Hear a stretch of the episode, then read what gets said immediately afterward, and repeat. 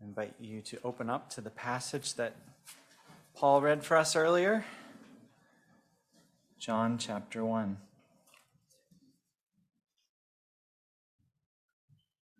When I was in college and I was having discussions with other students about their about faith and religion and uh, what's really true, there was a popular analogy that people like to give, and you can think of it in backdrop of that poem that we just read.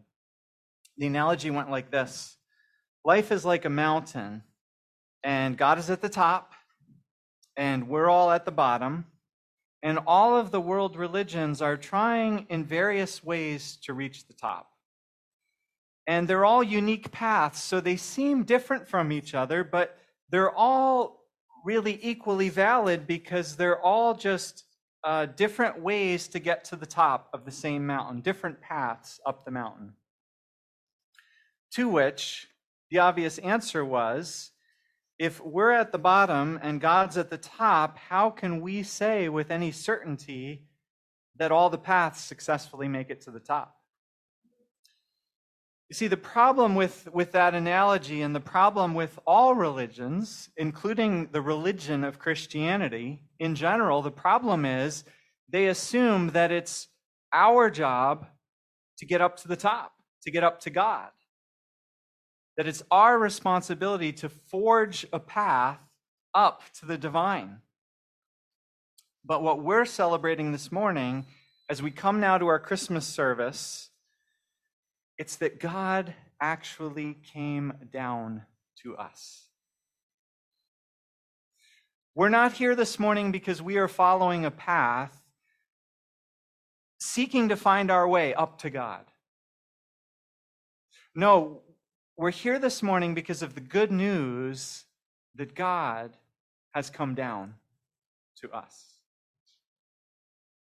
That's what we need to see in the scripture we read this morning in, in John 1. Verse 11. He came to that which was his own. God came. God came down. John, an early follower of Jesus, whom the Holy Spirit inspired to pen these words, begins his telling of the story of Jesus by taking us all the way back to where it all began when God first created the world. And John begins his story with the same words that begin the biblical story, the story of creation. In the beginning. And the point of, of the opening verses of the passage we're looking at this morning is that the one who came down is the one who created the world, who created everything, who started it all and brought it into being. John calls this one the Word. In the beginning was the Word. And then John immediately plunges us into a mystery. We don't have time to unravel it all this morning, but we need to just note it so that this passage makes sense. And that mystery is that this word is both distinct from God and also this word is God. John writes, And the word was with God, and the word was God. With God in the beginning, and through him all things were made. Here we're reminded that when God brought everything into being, how did God do it? By God's word. God spoke, and it was so. God used words, and God was the word. Mind blowing, I know. I don't understand it. But trying to track with what John is, is uh, trying to tell us, let me ask you what did God speak first? If you go back to the very beginning of the biblical story, on the first day of creation, God spoke into the world of darkness and said, Let there be light. And so John reflects in verse 4 In him, in the Word, was life, and that life was the light of all mankind. The light shines in the darkness. And then skipping to verse 9, to the eve of the moment we celebrate at Christmas when God arrived, when God came down, we have the amazing news the true light that gives light to everyone was coming into the world. God, who spoke and brought light into darkness and brought everything into being, God, who was exalted over all, an infinitely brilliant mind, knowing how to knit every atom into place, how to tune each law of physics so all things would hold together, how to design molecular machinery of cells so that they would live and reproduce. That God was coming down into the world God had made. Wow. God came down to be a part of the creation God had spoken into being. God came, verse 11, to that which was his own. God came down to us. Do you realize how incredible that is? A number of years ago, I lived in a, in a large city and I attended a church that had two pastors. And they were very different from each other. And one of the differences between the two was this. When I would get together with either of them, one of the pastors would always ask me to come to him. The, the church didn't have an office, so I needed to go to his home, and he lived on the far edge of the city on the other side of the church from where I lived, in a fairly exclusive part of town, and I didn't have a car. So I had to take public transportation. And this involved two subway lines and at least one bus, maybe two, I don't remember. What I do remember is it took me well over an hour each way to get to his house. Meanwhile, he had a car and could have gotten to me, depending on traffic, in 20 to 30 minutes. But he never offered even to meet me halfway. He always asked me to come to him. Contrast that with the other pastor who, interestingly, did not have a car, but when we got together, he almost always offered to come to me. He'd get on the subway, he'd ride to me, he'd meet me at my apartment or a cafe of my choosing, and we'd spend time together. What a contrast. And guess what? That second pastor, his heart, his character, that's what God is like. Even though God created everything by God's word, and God dwells in heaven in unapproachable light, nevertheless, God came down to us. Verse 14 The Word became flesh and made his dwelling among us. That's what we celebrate at Christmas time. Because at Christmas time, we see something like never before of what God is like. That God is willing to come down, to come all the way down to us, into the muck and mire, into the trouble and toil, into the boring, ordinary, and sometimes harried and hassled lives that we live. God came down to us. What great news! Now imagine this. Imagine you're a kid and you ask your parents if you can go over to your friend's house. And your parents say yes, so you go to your friend and you and your friend start roaming their neighborhood.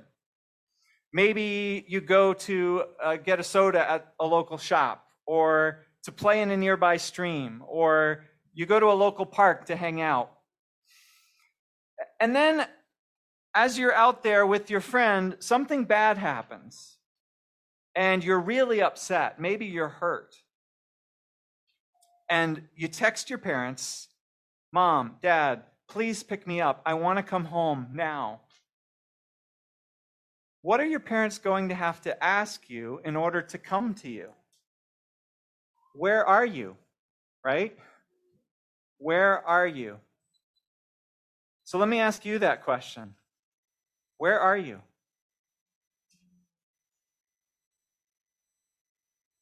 If God is going to come down to you this morning, today, during this Christmas season, where can God find you? Where are you? Are you distracted? Are you confused? Are you feeling guilty or ashamed or unworthy? Are you feeling doubtful? Are you feeling confused? Are you feeling weak and unable? Where are you?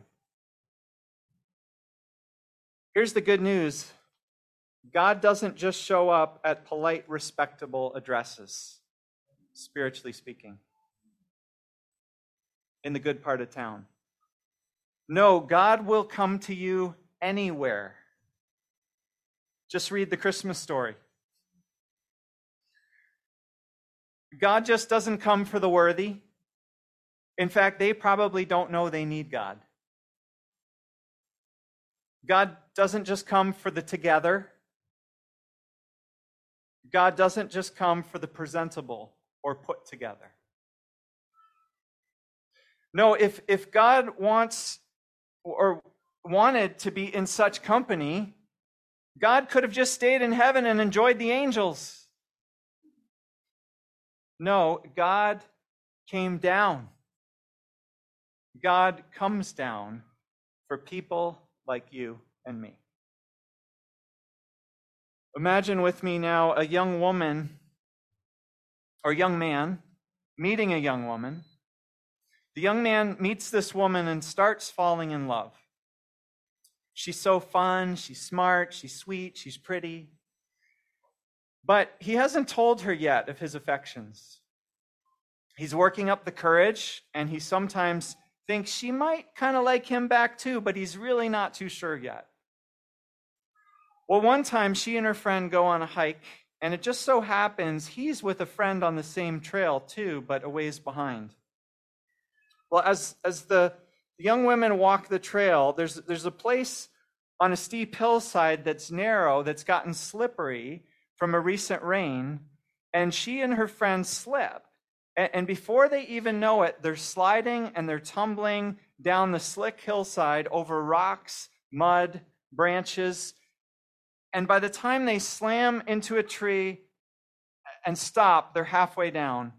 They're bruised up, they're hurt. She's got a broken ankle. Her friend has a badly injured elbow. They're shaken, they're hurting. In their condition, they're not sure how they're going to get back up the steep bank to the trail. It's a struggle just to untangle themselves. They try, but they can barely walk. The other can't offer much help. And in the seriousness uh, of their situation, as it sinks in and they try to think what to do, and they're throbbing in pain, they start to cry. At that very moment, who's above with his friend but our hero? They hear the cry. They carefully begin descending to investigate. And when the young man arrives, his heart gives a lurch as he sees who it is that's in distress. He quickly sweeps her up in his arms. He's a big, strong dude. And his friend does the same for the other young lady. And carefully, they start to climb back up to the trail. And what does the young lady say to him as she calms down and she relaxes in relief into his arms? She's grateful, she's relieved, she's also a little embarrassed. And in her nervousness, she starts apologizing for the way she looks. Her matted hair with leaves and twigs in it, her bruised skin, the blood on her pretty blouse, mud smears and tears on her jeans, her running mascara and her snotty nose. But, but here's the point of the story, and I apologize for the shameless male female stereotypes, but bear with me. Do you think at that moment our hero cares at all how she looks? He's come to save her, the one he's growing to love, and there's nowhere he'd rather be anywhere in the world right there than with that grimy, unpresentable young woman. Folks, that's a lot of how God feels about us when God comes down to us. When God, God comes down to us right where we are, God's not looking at the condition we're in. God is just so glad to be there, to be with us, and to be there for us. And God invites us to receive his help and to put our trust in him. Verse 12 Yet to all who receive him, to those who believe in his name, he gave the right to become children of God. Children born not of natural descent, nor of a human decision or a husband's will, but born of God. That's the good news of Christmas. God came down to us. And God's motivation in coming is not about how he finds us. It's got nothing to do with how presentable we are, or how worthy we are, or how we've been behaving or not behaving. It's about God come down in love to save us, to be with us, to be among us, to be for us. And if we receive it, if we receive Jesus Christ who came down, he will change us forever. We will become children of God, part of God's own family. And yes, Jesus will help us to get mended and healed and cleaned up. That will all come in due time. And we don't have to do it on our own because we're in a family now, a family of love and grace. So, where are you? Are you ready to receive the God who has come down for you, for me, for us? John is going to lead us in prayer.